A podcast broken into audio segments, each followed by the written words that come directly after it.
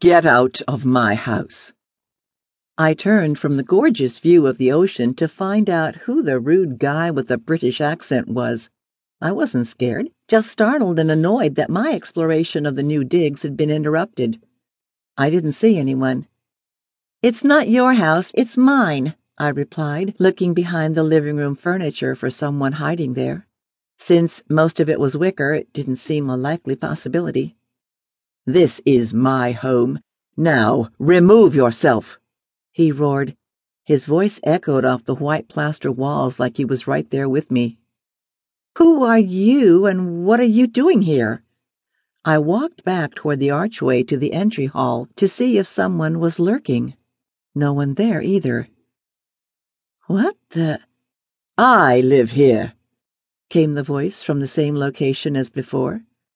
I nearly tripped over Mitzi, who had her fanny firmly planted in the doorway, staring into space toward the location of the voice, somewhere near the stone fireplace. I was starting to adjust to the shaggy little black and white mop, but hadn't gotten used to her always being underfoot. Is this a joke? Am I being punked? I began searching around the room for hidden microphones or cameras. I couldn't see anything that looked suspicious or out of place. What sort of claptrap are you speaking? It's perfectly good American English, and if you don't like it, leave. I was getting annoyed. I couldn't think of anyone who'd play this kind of joke. Maybe it's one of those reality TV shows with a prize or even payment if they run the episode. Guess I'll play along. I walked back toward the window with a killer view of the Pacific. Nice weather we're having. I began. I don't give a fig about the bloody weather, the voice raged. It seemed a little nearer, but still in the same room. This is California. The sunshine is storied, famous throughout the world.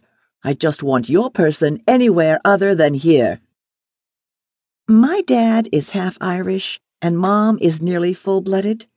I blame my temper on both of them. Now listen, whoever you are, wherever you are. I own this place. My name's on the deed. I belong here, and you don't. So scram! I know there are really small electronics, but I don't see anything even remotely resembling a recording device or speakers of any kind. I got down on my hands and knees and hunted along the floor. Believe me, dear girl, if I could depart, I would. I have no tolerance for useless females, and as for that mutt, I turned my head in the direction of the voice. Hey, leave Mitzi out of this. It's between the two of us. I glanced at the fur ball still planted in the doorway, staring into space. I'm not useless, and I'm not going anywhere. There, that told him. This joke is getting really old. Very well. I've tried civility. From now on, I won't be as pleasant. pleasant? You call that pleasant? I nearly shouted. You're one rude, crude dude. I will not have my reputation besmirched by an uncouth upstart such as yourself. I'll have you know. I don't want to hear whatever it is you have to say.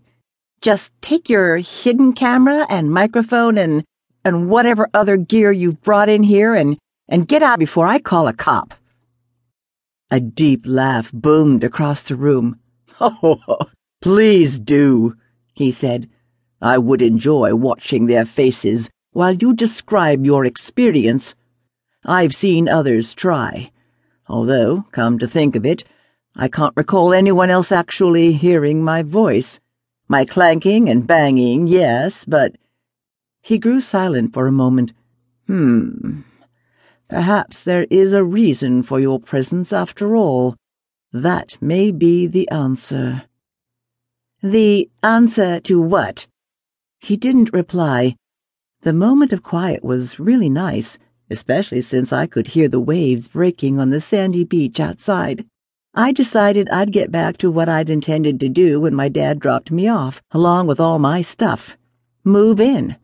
I hoped he'd get bored and go away.